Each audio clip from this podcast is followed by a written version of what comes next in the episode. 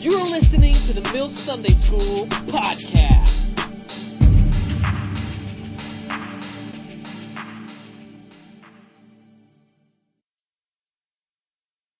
Luke chapter 1, and we're going to look at verse 46.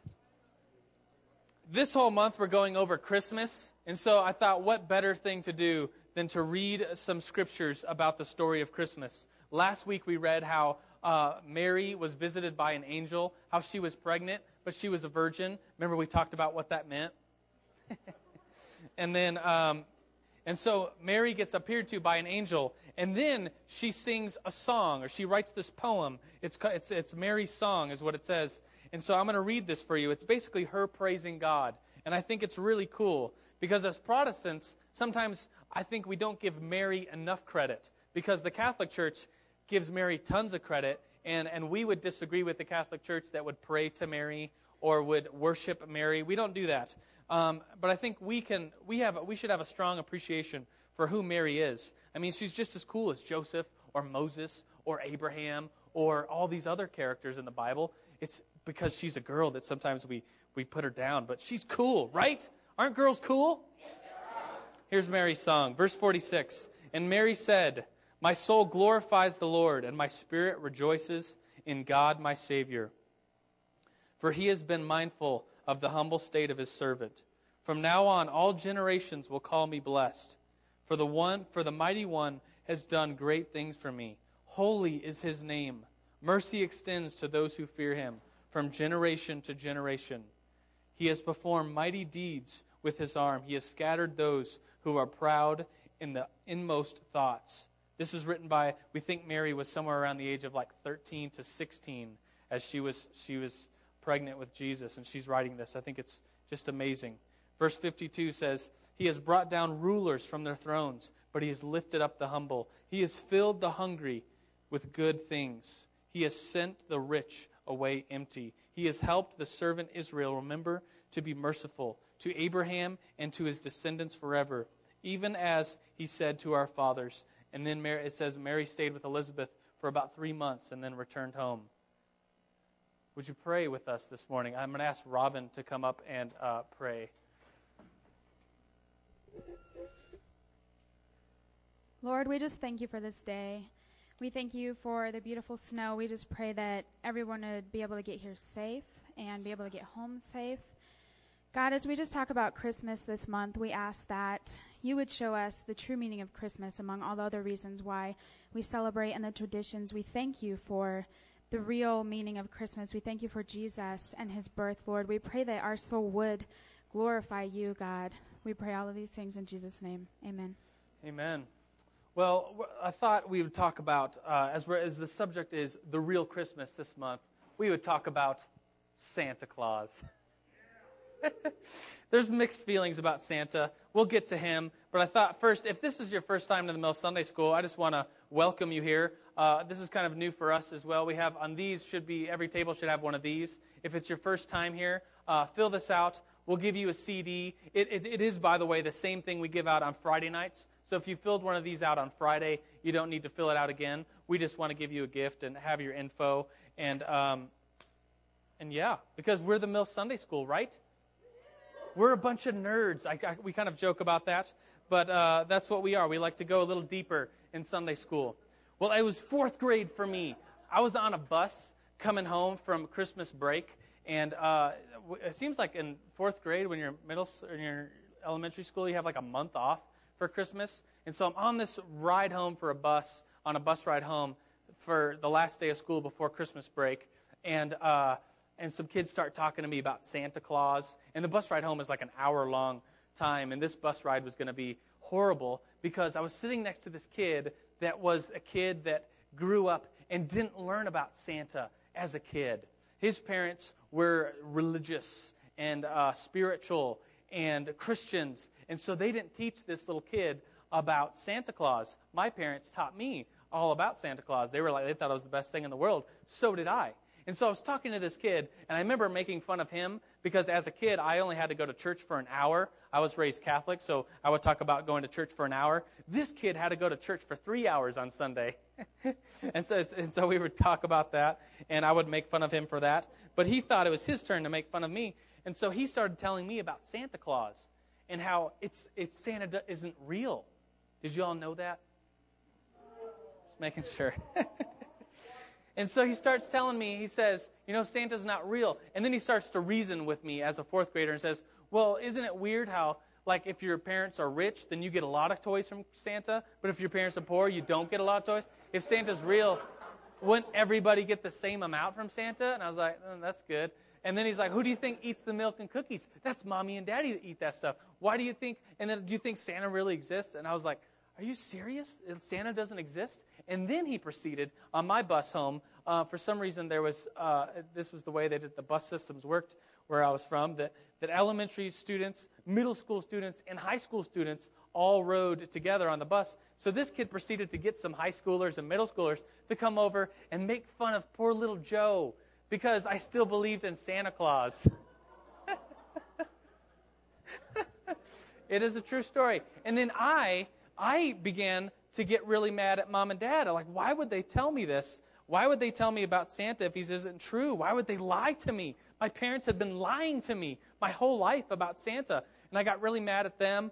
And then that whole Christmas, I was thinking, well, I can't tell them that I know that that, that Santa isn't real because then maybe I won't get any presents, is what I was thinking in my head. And so that whole Christmas, as my mom and dad would talk about Santa, it's like, oh, you excited to see Santa? I would be like, oh, yeah, Santa.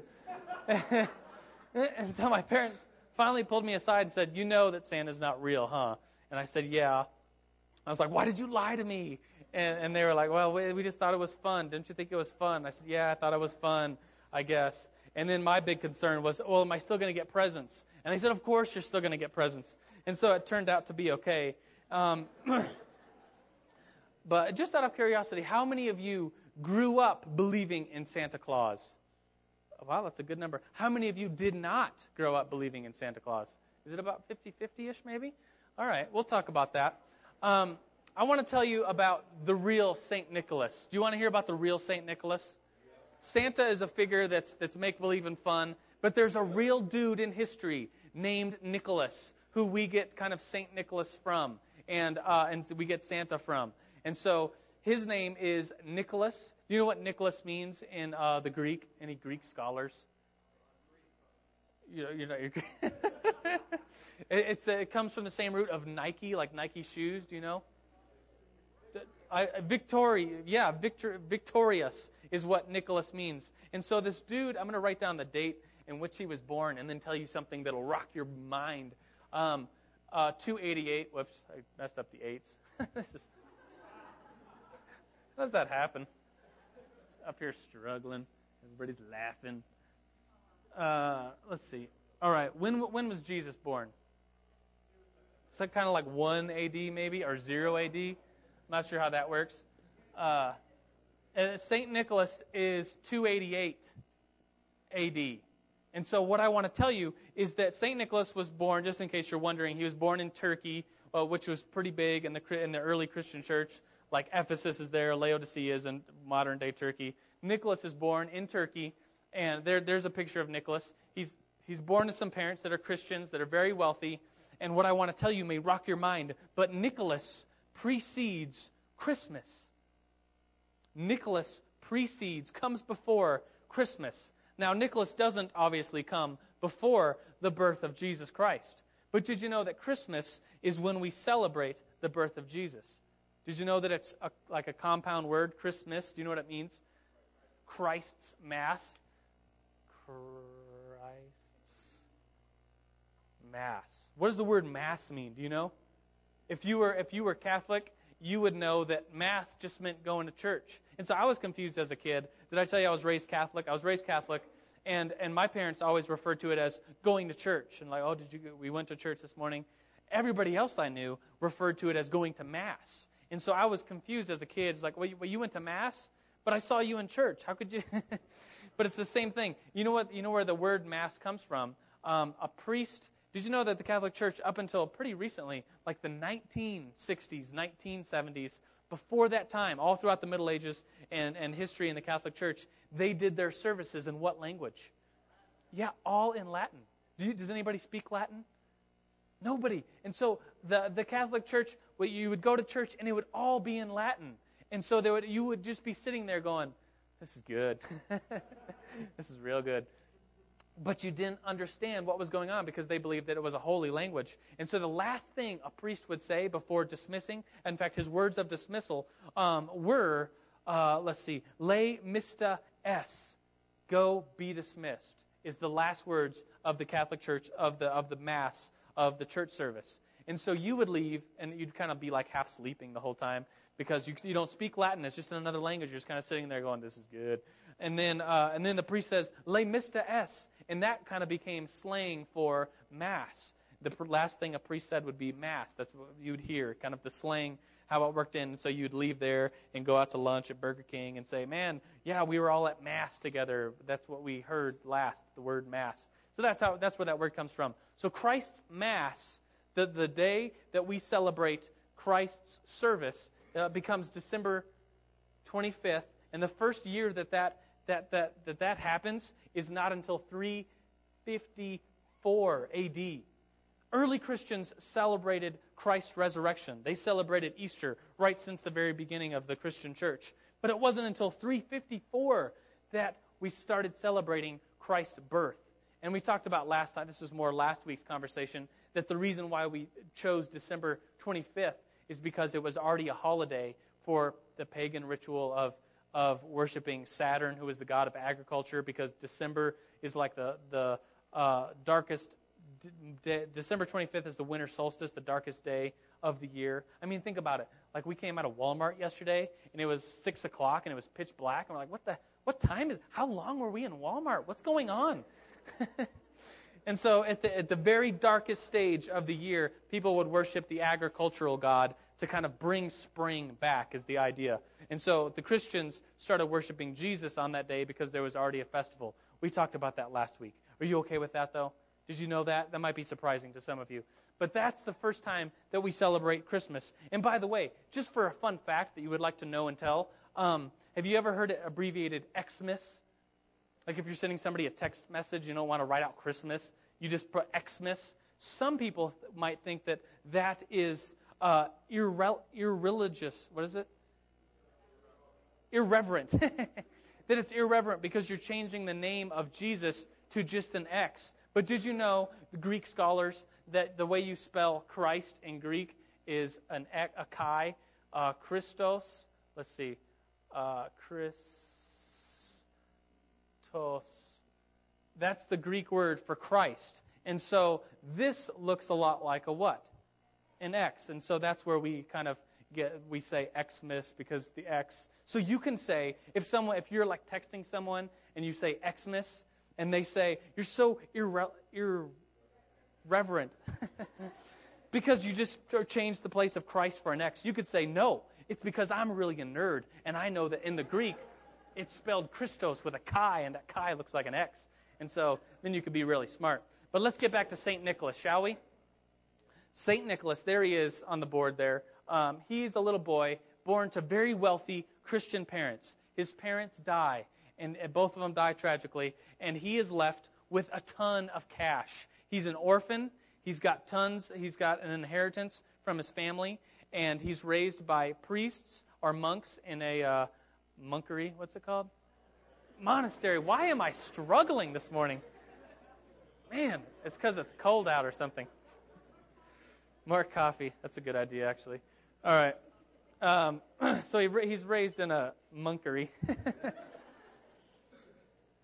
and uh, priests obviously take, uh, and monks take a vow of poverty. He's living in a very poor area, and yet he is stinking wealthy as a little kid and he wants to help others because he's a Christian himself and he wants to help others. And so he begins to try to give some of his money away to people that are in need. However, he has a hard time doing it. I mean, imagine yourself sitting in here in Sunday school. Let's say afterwards you start talking about your car. And you're like, oh, my car broke down. uh, it stinks because I'm to have to fix it, and I don't have the money to fix it, and it's, it's just to be horrible. I'm to have to go in debt, blah, blah, blah. And then this little kid outside, maybe 10 years old, overhears you saying that. So he goes to the ATM, pulls out a thousand bucks, and then comes back in and says, Here's a thousand bucks for your car, mister. and you're like, uh, what? Who are you? Where's your parents? I can't accept a thousand dollars from a kid. He's like, I'm an orphan. I, can't accept a thousand dollars from an orphan. And so he had a hard time giving away his, his wealth. And uh, the story is, is that he, he knew a man named Shem who was a fisherman uh, around the coast, coastal region of Turkey. And Shem was very poor. He lost his wife. And, and Shem was a fisherman, had three daughters that were all about marrying age. And the story is, well, the tradition, at least in ancient Turkey, is that, uh, in fact, a lot of cultures still today have a system of a dowry. You know what a dowry is? A dowry is an amount of money paid from the bride's family to the groom's family and the groom so that they can start their marriage. It's just the way they used to do it back then. And you, so a girl couldn't get married without a dowry. And marriages back then didn't, didn't they weren't didn't revolve around dating. They revolved more around um, arranging a marriage. And so these three little girls might not get married because they, their father didn't have any money for the dowry. And so, what is Shem to do? And now, back in this culture, I should also say that it was kind of custom that you should that a dowry would be a whole bunch of money, and, and like maybe a year's wage would go into one dowry for one of the daughters. So that's three years' wages for all three little girls, and uh, not little girls, girls of marrying age. Um, and so I looked up some figures and found that in Colorado Springs, the average family household income for a year is like $53,000. So imagine $53,000 times three for these three little girls. Does anybody have 150 something thou cash laying around? Who does? No one does. Shem, Shem would have had to been started saving for, for these girls when, he, when they were just little babies, but he didn't. He didn't have enough money for the girls to get married. And in this culture, uh, very different than our culture, women could not get married. Um, excuse me, women could not work out in the in the workplace, I guess. Um, it just it was just very different than it is today. And so, if a woman couldn't work and didn't have a husband, what are they to do? Well, they would either be homeless and poverty stricken, possibly have to be become prostitutes, and, Nicholas ends up helping them. Did you know that Saint Nicholas, uh, in the Catholic version of calling him a saint, is the patron patron saint of both fishermen and prostitutes for this reason? Did you know that? And children, because he's nice to kids too. Um, uh, and so the story goes is that Nicholas wanted to give this money to Shem, three years' wages to Shem, and the amount was 12 silver coins. Three, no, four coins per daughter. Three daughters times four coins is 12, right? Yeah. He thinks to himself, I can't just give it to Shem because Shem will think I'm crazy and won't accept the gift because he's just a kid. And then he thinks to himself, well, maybe I'll leave it on the doorstep of Shem's house so that in the morning when Shem comes out, all this money will be here and booyah, the girls get married happily ever after. But then he thinks to himself, that's a ton of money to leave on somebody's doorstep. What if it gets stolen, right? That's just a silly thing to do. So he doesn't leave it on the doorstep. Then he thinks, I'll go inside the house of Shem and then leave it for Shem, like right inside the door. But then he thinks to himself, what if Shem gets the money and he's a nice guy and all, but what if he uh, spends the money on a, on a fishing boat to, to provide for his family if he doesn't know that that's money's for his daughters? So then he thinks, I got to give this money to the daughters directly. So his plan is is to sneak in the house through a window into the daughter's room and give it to the daughters secretively as they're sleeping. Sound like a good idea? yeah, probably not because in those days you didn't have police and like 911. And so if you caught a burglar in your house, especially a burger that's a male in your daughter's room, what would you do? yeah, you could probably kill him, especially if he's just like a 12 year old boy. Um, no big deal. So it kind of ups the ante for Shem. So in the middle of the night, he sneaks in to the daughter's room through the window and leaves the coins. And he didn't just leave them in a pile because then maybe just one daughter would get all the coins, not knowing that it was for the other daughters as well. And so he thinks, I'll put it in their coats. I'll put it in their coats, these, these three, four coins each. Man, I stink with the math. Four coins each into their coats. But then he thinks, what if they're wearing their coats and the money slips out? I mean, that's like 50 grand. That's a year's wage. Can't do that. So what does he do? He puts it in their socks. their socks are hanging up, their, their stockings are hanging up over a fire. So, as tradition says, he puts the money into their socks, and that is the story of St. Nicholas. And so, can't you imagine that these little girls, uh, not little girls, girls that are probably, I mean, they probably were little. They're, they're in this culture, they, they would get very married very early, like at the age of 14 or 16. And so, the, each of girl gets to get married, and the story of this secret gift giver begins to spread. And as Nicholas gets older, he becomes a priest. Then he becomes a bishop of a city called Myra, which is in Turkey. And so he is, a bishop is like the head person over all the churches in that city. And so he obviously is a man of lots of influence. And you know what? He doesn't give up the secret gift giving in the middle of the night, finding poor people, finding out who needs money, and going and giving them gifts anonymously. Isn't that a cool story? That's the real St. Nicholas. A hand clap for St. Nick.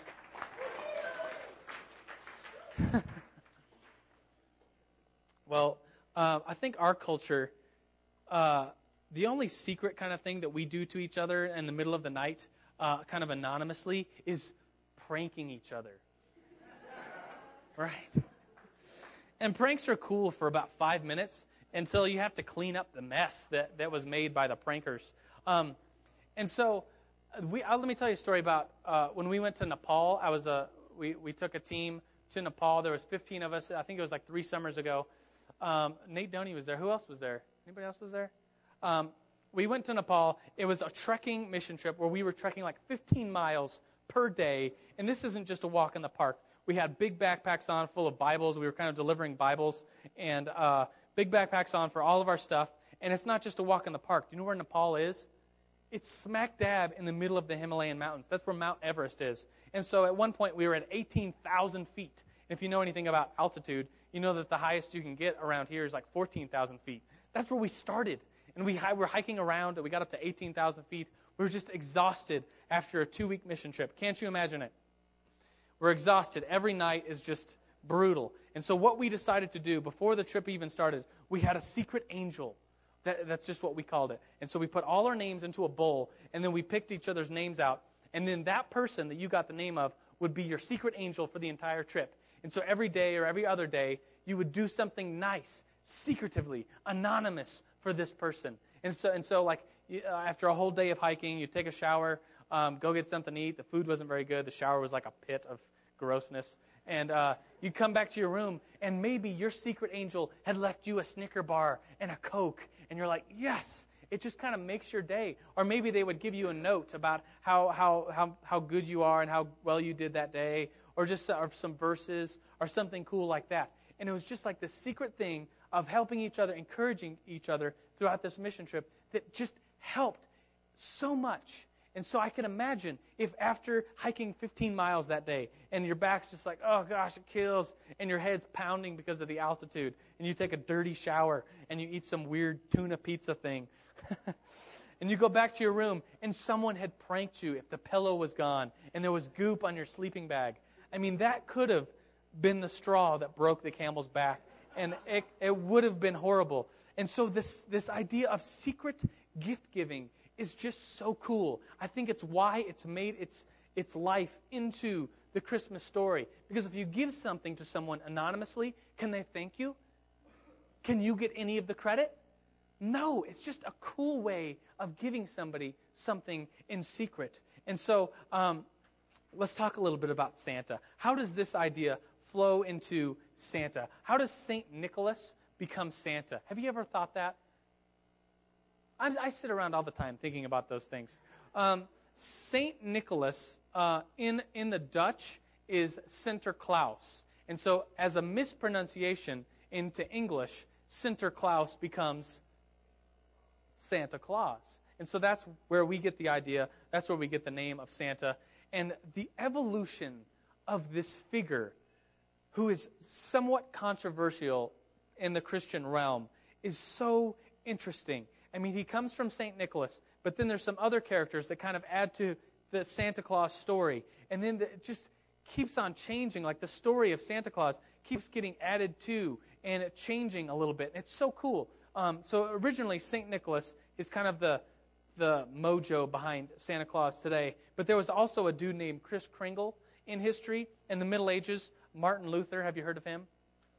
Martin Luther invents Kris Kringle because the Catholic, you know, the Protestant Reformation is when the Protestants protested against the Catholic or the universal church. And one of the things that they were protesting was kind of the materialism and uh, just the bad mojo that goes along with Christmas. I mean, think about it. Even way back then, that was the case. And so, Martin Luther, the main Protestant reformer of our Protestant church today, um, instead of St. Nicholas, said, let's have another dude named Kris Kringle. In German, the Christ kid. And so, this fairy like baby Jesus would come to your house and either do good things for you or bad things to you if you were good or bad. And so that's where we get Kris Kringle. It means Christ child in German.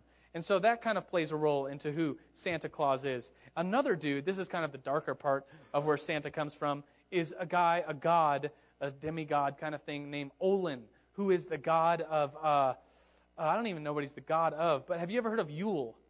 The celebration, like if you Yuletide or something like that, is kind of saying good luck.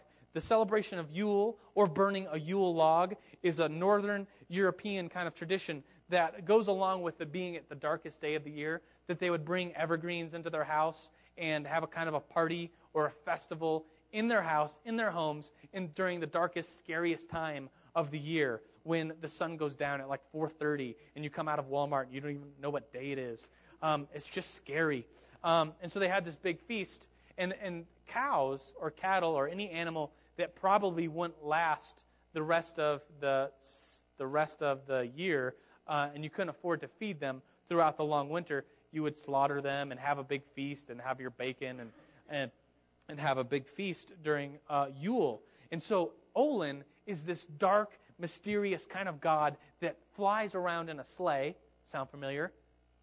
Sound familiar? Uh, he's this god of Yule that would either do good things to your house, fly over and do good things, or if you were kind of a bad family, he would fly over and do bad things to your house kind of sounds like St. Nick a little bit, right? It kind of sounds like Santa Claus. And so those are two, two things in which we get Santa Claus from. But it's really not until 1822 that Santa Claus truly gets his persona of who he is today. Because Santa Claus is not really St. Nicholas. And Santa Claus is not Kris Kringle in the old way of, of thinking about Kris Kringle. And Santa Claus is not this Odin character. In 1822, that's really not that long ago, right? The 1822, that's not that long ago, right? 1822, this dude named uh, Clement Clarke Moore, an Episcopal minister, writes a poem for his kids. It was just a fun little poem for his kids. Do you know what this poem is? Twas the night before Christmas. Let me read for you some of the lyrics of this poem. And so this is made up, just totally made up by this Episcopal minister just for his kids. Twas the night before Christmas when all through the house not a creature was stirring, not even a mouse. The stockings were hung by the chimney with care in hopes that St. Nicholas would soon be there. And this is, I don't understand what this means, but the children were all nestled all snug in their beds with visions of sugar plums danced in their heads. That sounds like a nightmare. I don't even know what a sugar plum is. Whatever. And then the poem, it's, it's quite a long poem, but then it goes on to say that a miniature sled and eight tiny reindeer with a little old driver, so lively and quick, I knew in a moment that it must be St. Nick. More rapid than eagles, his coursers came, and he whistled and shouted and called them by name. You know where he gets the names of the reindeer? You know where he gets this whole idea of reindeer pulling the sleigh? He made it up. You know where he gets the idea of the names of the reindeer? He made it up just for his kids, just for this poem.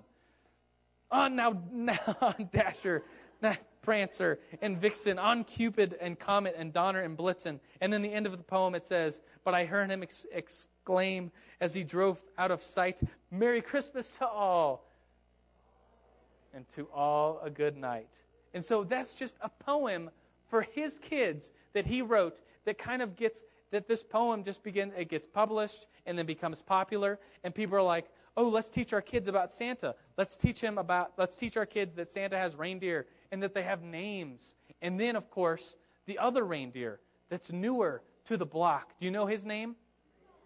Rudolph the Red-Nosed Reindeer. Do you know the song? of course you do. There was a guy named Robert May, and this is really not that long ago. This is, I guess, our, our grandparents' uh, lifetime, maybe our parents' childhood. I guess if your parents are really old. Um, 1939, there's this dude named Robert May who is kind of an intern for a big company at the time. There he is. Isn't he precious?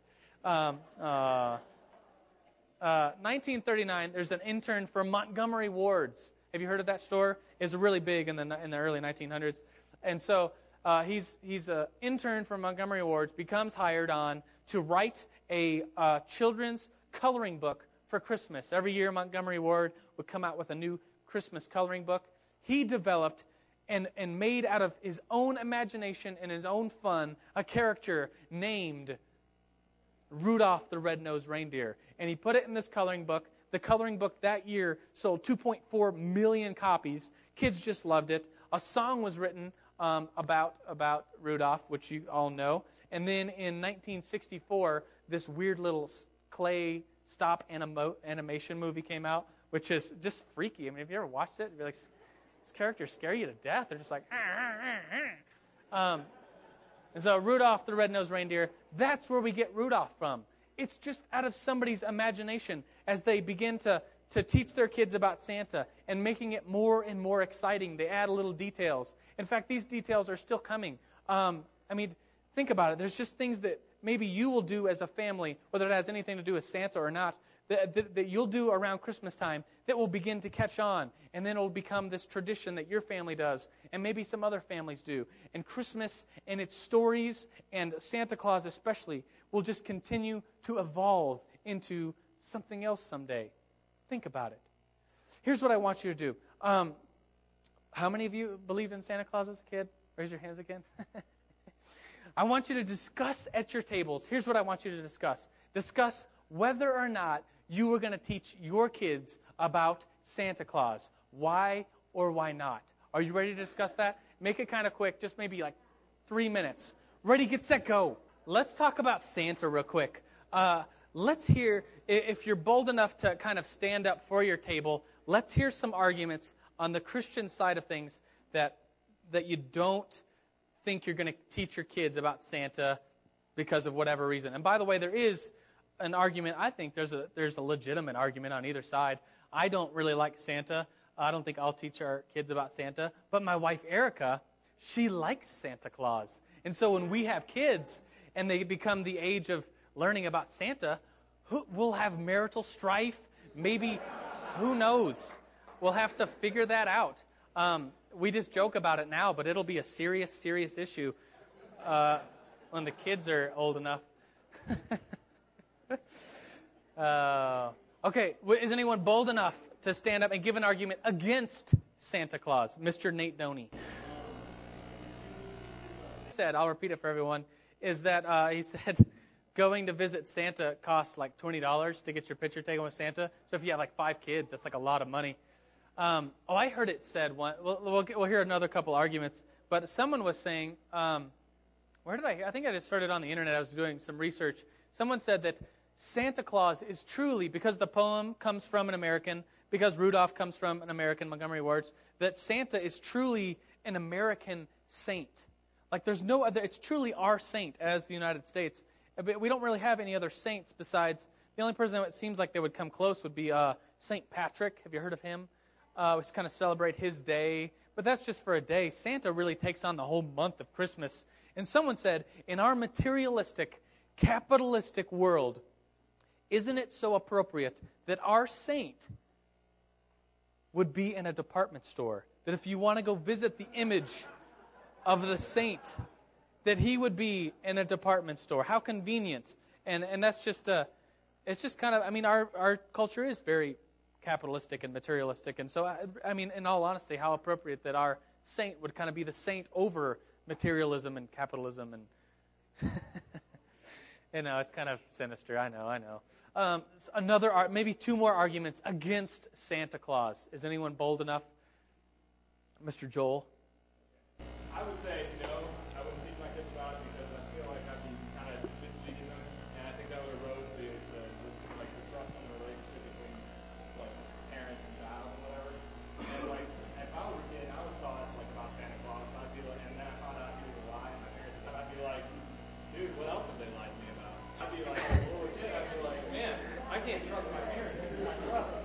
That's a good. Yeah. But what else have they lied about? You lied about Santa, like the Easter Bunny. He's still real, at least, right?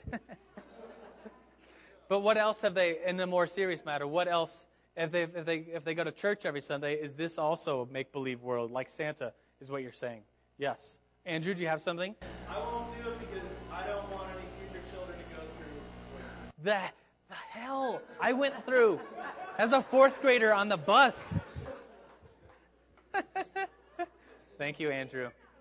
I did turn out okay in the end, but that, that fourth grade year was, I got an F in one of my classes, and then I think it was related to the Santa Claus thing. I mean, um, does anybody else want to say something anti Santa? Anti Santa? Yes, Mr. Joe Potts. Well, this is against. Okay, okay, okay. Okay, I hear you. I hear you. Okay. Inform them of St. Nick. Okay. Because you wouldn't want to take away from Jesus around at Christmas time. Very good. Well, I wish Santa was here to defend himself.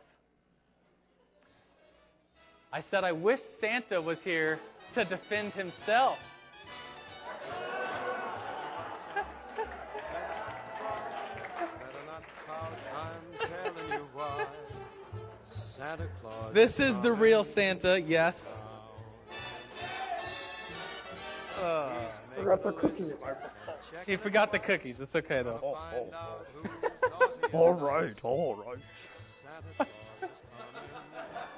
So you're Santa, Yes, I am. and and you do good things for kids.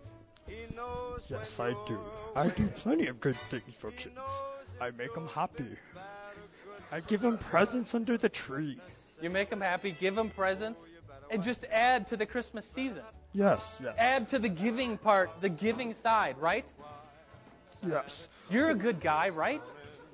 yes. I'm a Christian. He's a Christian. I've heard it said that the word Santa and Satan are very similar. Have you heard that before? What do you think? I'm Satan? He's not Satan. What? He's Santa Claus. No, no. Christmas is just. It's a tradition. You know, I'm Santa Claus. I'm a tradition. But I think you need to make sure that you uh, tell your kids the real reason behind Christmas. And that's Jesus Christ. But then you gotta have fun, you know? And you make sure that they understand that there's a real reason behind Christmas. Thank you, Santa. Thank you. That was the real Santa Claus. You could tell your kids. Checking it twice. Uh, gonna find out who is naughty and nice. Santa Claus is coming. Oh gosh. Uh, so the argument for Santa, I think, would just be the the argument that Erica likes is that it's fun if you could do the Santa thing without taking away from the true meaning of Christmas, and maybe even use Santa to add to the excitement of the gift that was given to us in Jesus Christ. Then um, I don't know. I think there's there's how many of you are bold enough to say I'm going to teach my kids about Santa? Yes, a few of you. um, I think I think there's there's ways to go about doing it. I talked to Brady Boyd, uh, who's our senior pastor, and Aaron Stern, and they have kind of a similar thing that they do around Christmas. Brady does. Uh, Aaron will when his kids are a little bit older, and uh, what they both do is they teach their kids the story of the real Saint Nicholas, and then um, they kind of joke about Santa and say that Santa is coming, but all the kids really know that that's just a a fun thing to talk about, that Santa's not really real, that he's make believe, but it's just a fun thing to, to talk about and to say, oh, Santa Claus is coming. But the kids know that there's really no Santa. Um, and, uh, and that's just kind of how they go about it. I think the bigger, the bigger point is, is that if Santa becomes a place in your family celebration that takes away from, from Jesus, if Santa takes away from Jesus, then what I think you're doing isn't, isn't a good thing.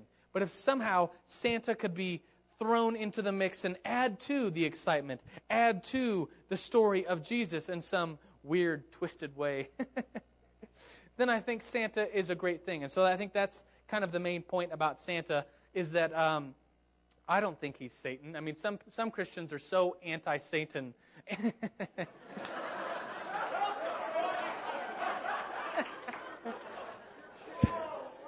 my, my poor kids. Uh, some some Christians are so anti-Santa that they would call him Satan, um, because Santa is such an, the epitome of materialism, and everything Christmas is not supposed to be about. But I think I think honoring honoring the tradition of Santa because it's truly an American saint and honoring it as at some place in your family. Maybe there's a place for it. I don't know. Do you kind of get the bigger picture there? Here's the bigger of the bigger of the bigger picture. It seems to me that, I don't think it's too much of a stretch to see that, that what St. Nicholas did, the real, the real Nicholas, did was to give gifts anonymously in such a way that he could not be thanked. He could not get the attention for giving such a big gift. And so, in the same way that Nicholas gives gifts secretively, I think that is the way that Jesus came to this world. It's almost as if Jesus, a gift from God, God Himself, is given to the world anonymously. And let, let me, let me explain what I mean by that. Um, that Jesus, Jesus came into this world being born not, I mean, we often have this image of the nativity set that is, that, that's a precious moments nativity set. I'm sure all your grandmothers have that in, in your house. Um, and it's this, this image of everything's clean and nice, and the barn looks like this nice little thing, and the manger is where Jesus is, is laid, and it's so precious. It's precious moments. There's little angels flying about. But the real Christmas, when Jesus was born, he was born in a barn, ladies and gentlemen. Babies aren't supposed to be born in barns. Babies are, I mean, nowadays, babies are born with doctors in hospitals, in sanitary environments. If you have you been to a barn and it, it, it's dirty and it smells like poop, and and giving birth to a baby in a barn. I mean, not to paint a, a horrible image for you, but pregnancy, the, the baby, giving birth to a baby is a bloody, messy thing that, that shouldn't be done in a barn. And that, ladies and gentlemen, is how our God comes. He, that's how he came into this world almost unanonymous. That, that, this, that this barn didn't even have an address. That his, it doesn't say anything about his, his parents, and, or his, excuse me, his, his family being around, like as far as his extended family. Um, like, where's grandma and grandpa? Where's all the cousins when, this, when, when Jesus is born? It doesn't say that they're a part of the story. It says that Joseph and Mary went to Bethlehem, and she was ridiculously pregnant, about to have a baby, and no one would give them a place to stay. They had to go to a barn. I mean, do you see the image there? The image of Joseph trying to take care of his family and, and providing for his family. Maybe thinking to himself, this is me providing for my family. My poor wife having to give birth to a child in a barn, uh, out of all places, with animals and, and just the, the mess, the, the horrible, the stench, and the, that's, that's him providing for his family. He coming, Jesus, God Himself, coming into this world almost un- anonymously, that, that people, you would have to seek Him out. And there's the story that we'll read next, next week of the shepherds seeing an angel, and the angel saying, Find this boy that's been wrapped and put into a manger. And so they go and they find him in a manger. This is our God coming to this world, almost unanonymous. Do you see it? it's, it's an image that, that's kind of surprising.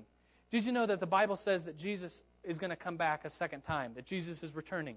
Did you know that in that returning, when Jesus comes a second time, it's talked about that there will be trumpets and the earth will shake and he'll come in clouds and a big horse and swords and light and brilliance. And wow, that is not an anonymous gift. That is Jesus coming to rule for the second time. Did you know that? But this first coming is almost an, an anonymous gift being given to the world, and yet it's the greatest gift the world has ever known. There's a song that we sing around Christmas time that's really not a Christmas song. It's a song written by Isaiah, uh, Isaac Watts in 1719. It's a song that we always just think of that it's a Christmas song, but it really wasn't written as a Christmas song. It's a song about Jesus' second coming. Because his first coming, Jesus in a manger, did not shake the earth. It did not, did not fit a lot of these words. And so it is a Christmas song because spiritually, these things happened as Jesus was born in that manger. But they'll happen again in the second coming for real, like this song says Joy to the world, the Lord has come. Let earth receive her King. Let every heart prepare him room, and heaven and nature sing. Joy to the world, the Savior reigns. Let their songs employ. And then it says, while fields and floods and rocks and hills and plains, those things, the, plain, the earth repeats the sounding joy. That didn't happen at the first coming. That'll happen in the second coming. And then it says, No more let sin and sorrows grow, grow nor thorns infest the ground. That the whole earth changes. He comes to make his blessings uh, known as far as the curse is found. And he rules the world with truth and grace and makes the nations prove the glories of his righteousness and the wonders of his love. Ladies and gentlemen, this is a Christmas song because it spiritually happened with the birth of Jesus. And when we let him into our heart, he becomes our king in the spiritual and maybe in the, in the physical sense that our lives are devoted to our heavenly king. But he's also coming back. He's coming back a second time. And that's what this song is about. Can you pray with me this morning as we recognize that? God, we realize that you were that child being born in the manger, that Jesus had the full divinity of God. That Jesus, we can pray to you right now because you are God, and we recognize that. We recognize that you came into this world by humble means so that we who are, who are not famous, we who are not uh, just rich, we who are not, uh, we, we can be rich in spirit. We can be rich in our hearts for you, Jesus, when we let you into our lives. And so, God, this Christmas season, as Christmas is just a few weeks away, we invite you into our hearts. God, would you let your light shine out of our lives to glorify you, that people might know you better by knowing us because you are inside of us. And God, we thank you for the gift of Jesus, that, that seemingly anonymous gift that came into this world, that people have to seek him out to know who Jesus is, to know that you, Jesus, are God. God, we praise you that that, that truth and that knowledge is known to us. And we honor you and we give you all praise this morning, Jesus. We love you and we honor you with our lives. And everybody said, Amen.